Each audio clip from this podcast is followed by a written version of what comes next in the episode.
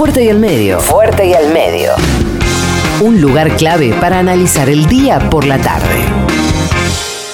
Si Clarín y La Nación le hubieran dedicado la mitad de los adjetivos que le dedican al decreto de intervención y al proyecto de expropiación de Vicentín,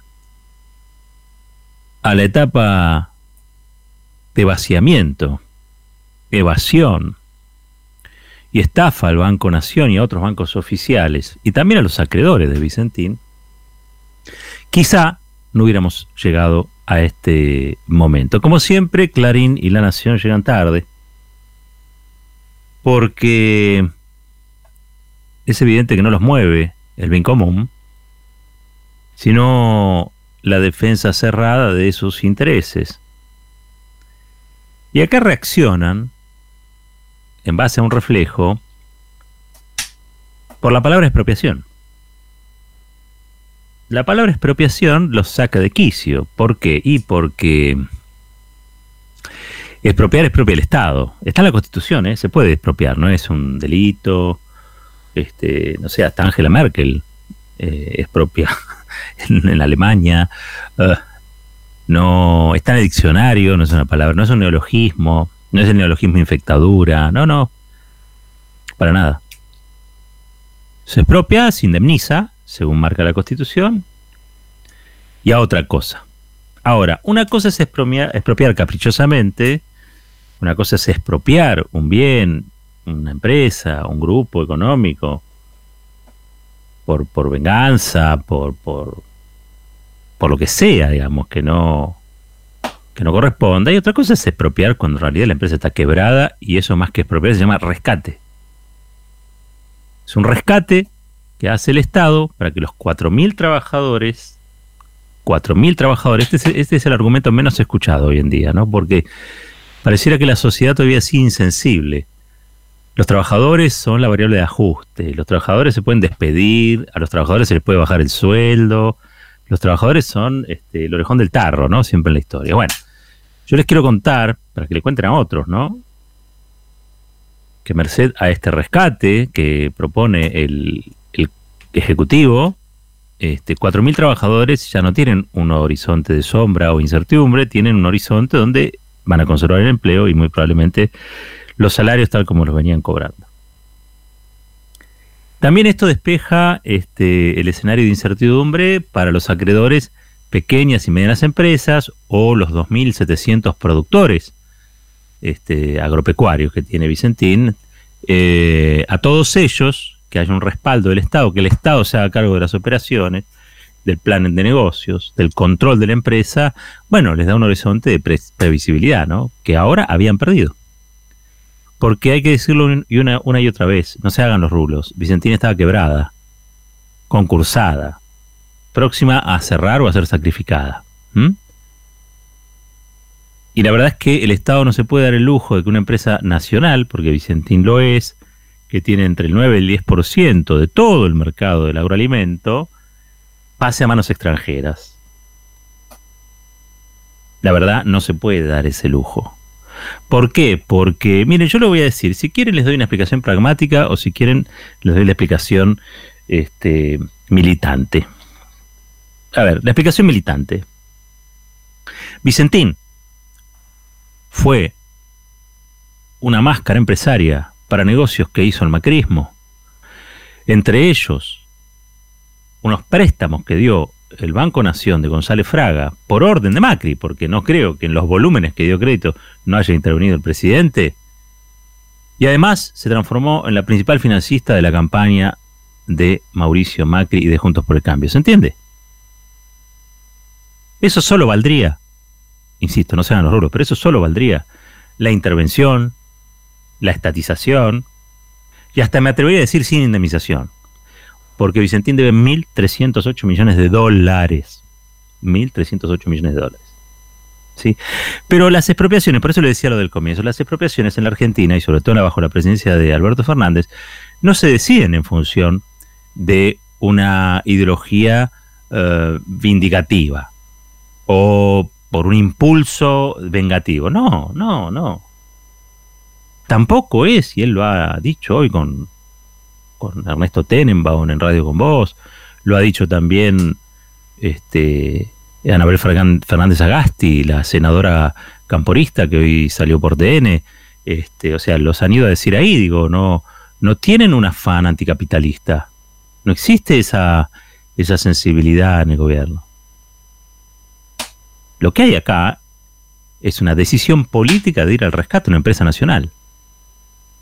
Y en ese ir al rescate, de sostener, de proteger, de dar respuestas a un montón de gente que vivía en la total incertidumbre. Porque recordemos que el estrés financiero eh, que denunció en su momento eh, Vicentín, allá por diciembre, es anterior a la pandemia incluso.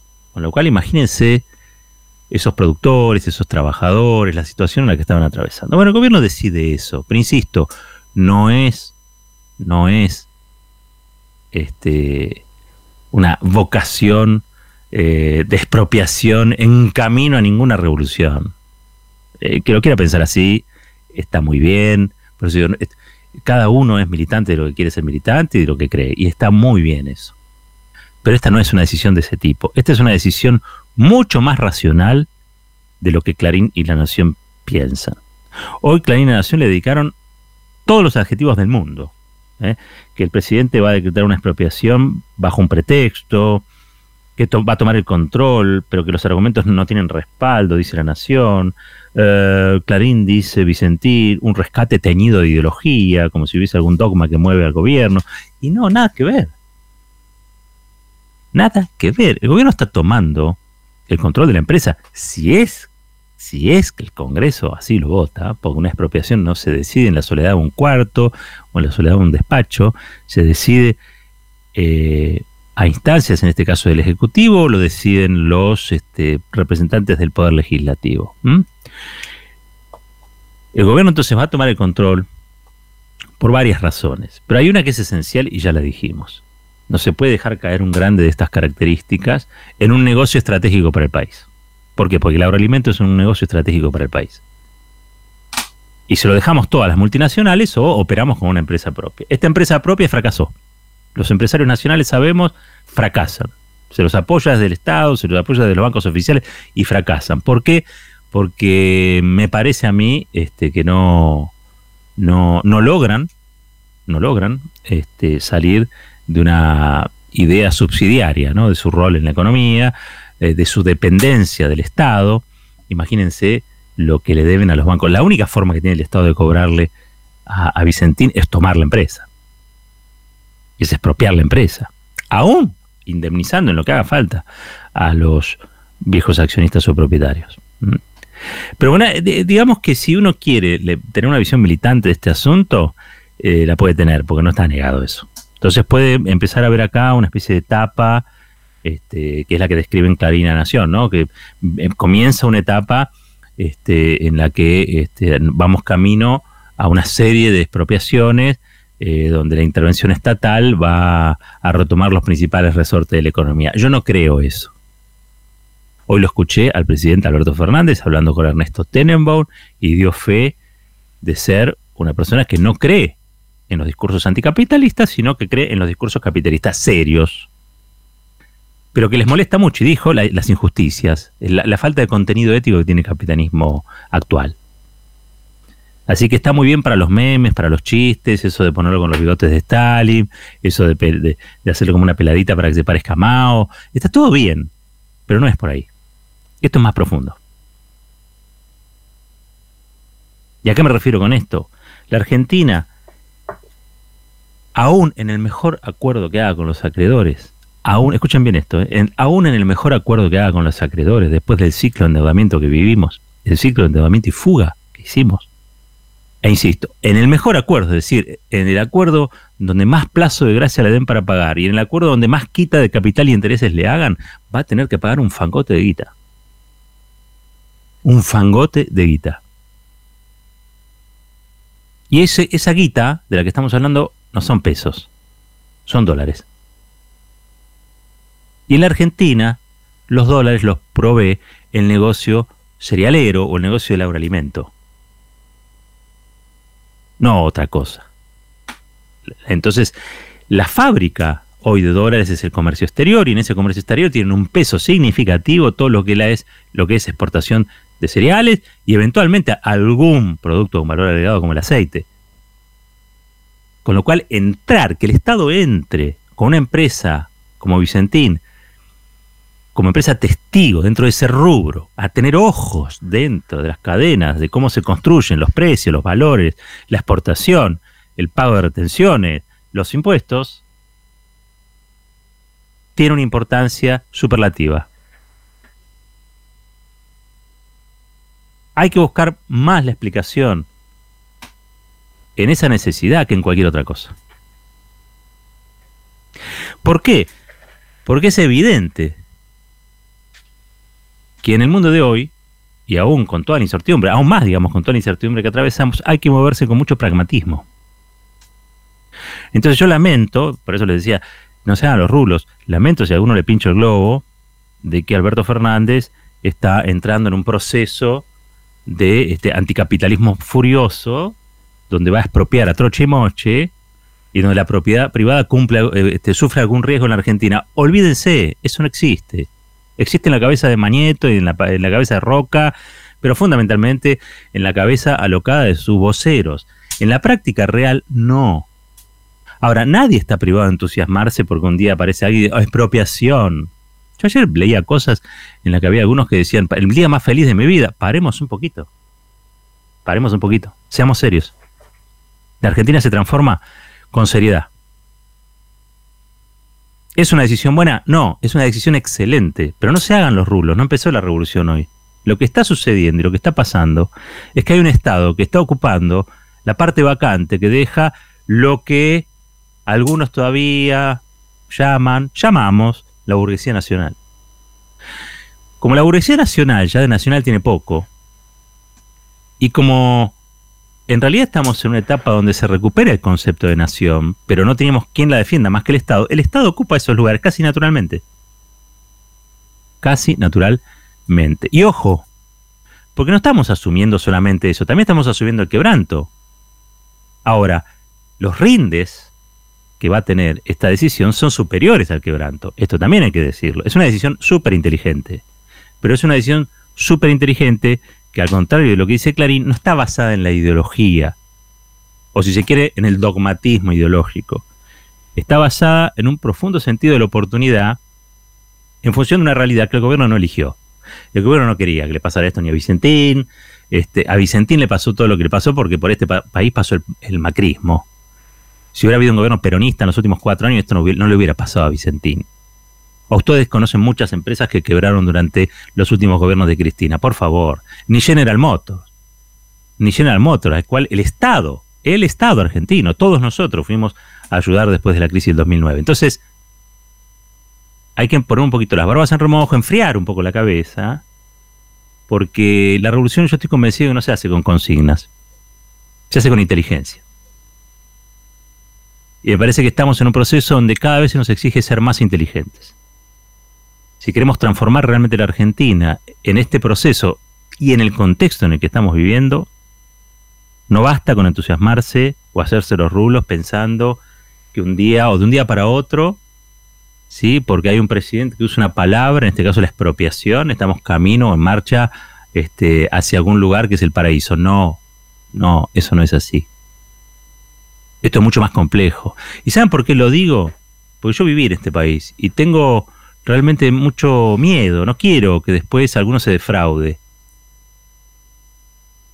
Mejor pensar que este gobierno intenta transformaciones que son de a poquito, graduales, muy pensadas, que es un gobierno encabezado por un señor que se define a sí mismo, el presidente Alberto Fernández, este, no como un revolucionario, sí, sino como un reformista, y dejemos de agitar fantasmas que solo hacen que se abroquele el bloque de poder empresario que tarde o temprano, cuando tenga que utilizar las herramientas para defender sus privilegios, hoy, hoy nada más miente. Hoy nada más miente, miente en sus diarios, adjetiva de modo hiriente, trata de este, desacreditar esta decisión del presidente, eh, trata de instalar que esto va camino a hacer una revolución cruenta tipo sendero luminoso, cualquier pavada. Bueno, no le demos letra, porque si no somos protagonistas de esa pavada.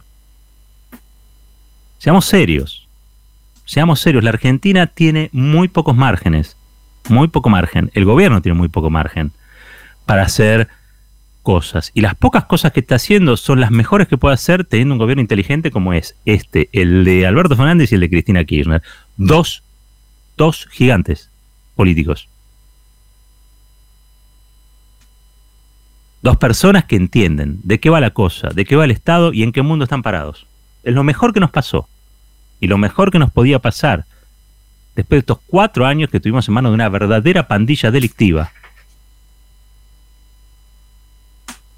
Por lo tanto, lo mejor que podemos hacer es aportar con seriedad a este proceso. Y aportar con seriedad a este proceso es reconocer que tenemos un problema gigante con el endeudamiento, que los recursos para las transformaciones que vienen y que hacen falta tienen que venir de una reestructuración inteligente y beneficiosa de esa deuda que no contrajo este gobierno. Y lo que hoy sucede con Vicentín es apenas la decisión de un Estado por ocupar el lugar que los empresarios abandonan. Abandonan porque quiebran, abandonan porque no son capitalistas, porque no saben serlo, porque no saben vivir sin el, subsidio del Banco Nación. ¿Está? Eso me parece que es lo mejor que yo puedo decir de este micrófono hoy, en esta noche, después de haber escuchado durante todo el día y haber leído durante todo el día que Argentina marchaba al socialismo. Y en eso coinciden, desgraciadamente, desde Joaquín Morales Solá, Carlos Pañi, Luis Majul, Jorge Lanata, hasta todo o un sector enorme del kirchnerismo que supone o cree que esto es la antesala de una revolución, vaya a saber de qué modo. No. Calmemos los nervios, enfriemos la cabeza estamos en una situación muy compleja, con el mejor gobierno posible, tomando las decisiones más inteligentes que se pueden tomar en una situación así. Pero que sería muy irresponsable de mi parte si yo dijera que esto es lo que Clarín y Nación suponen que es. No, no lo es. Bajemos un poquito los decibeles. Esto es apenas un gobierno que se hace cargo porque si el gobierno y el Estado no se hacen cargo, el mercado no resuelve. Y Vicentín lo demuestra. Esto es Fuerte y al Medio. La reflexión tiene su tiempo. Fuerte y al Medio. Con Roberto Caballero.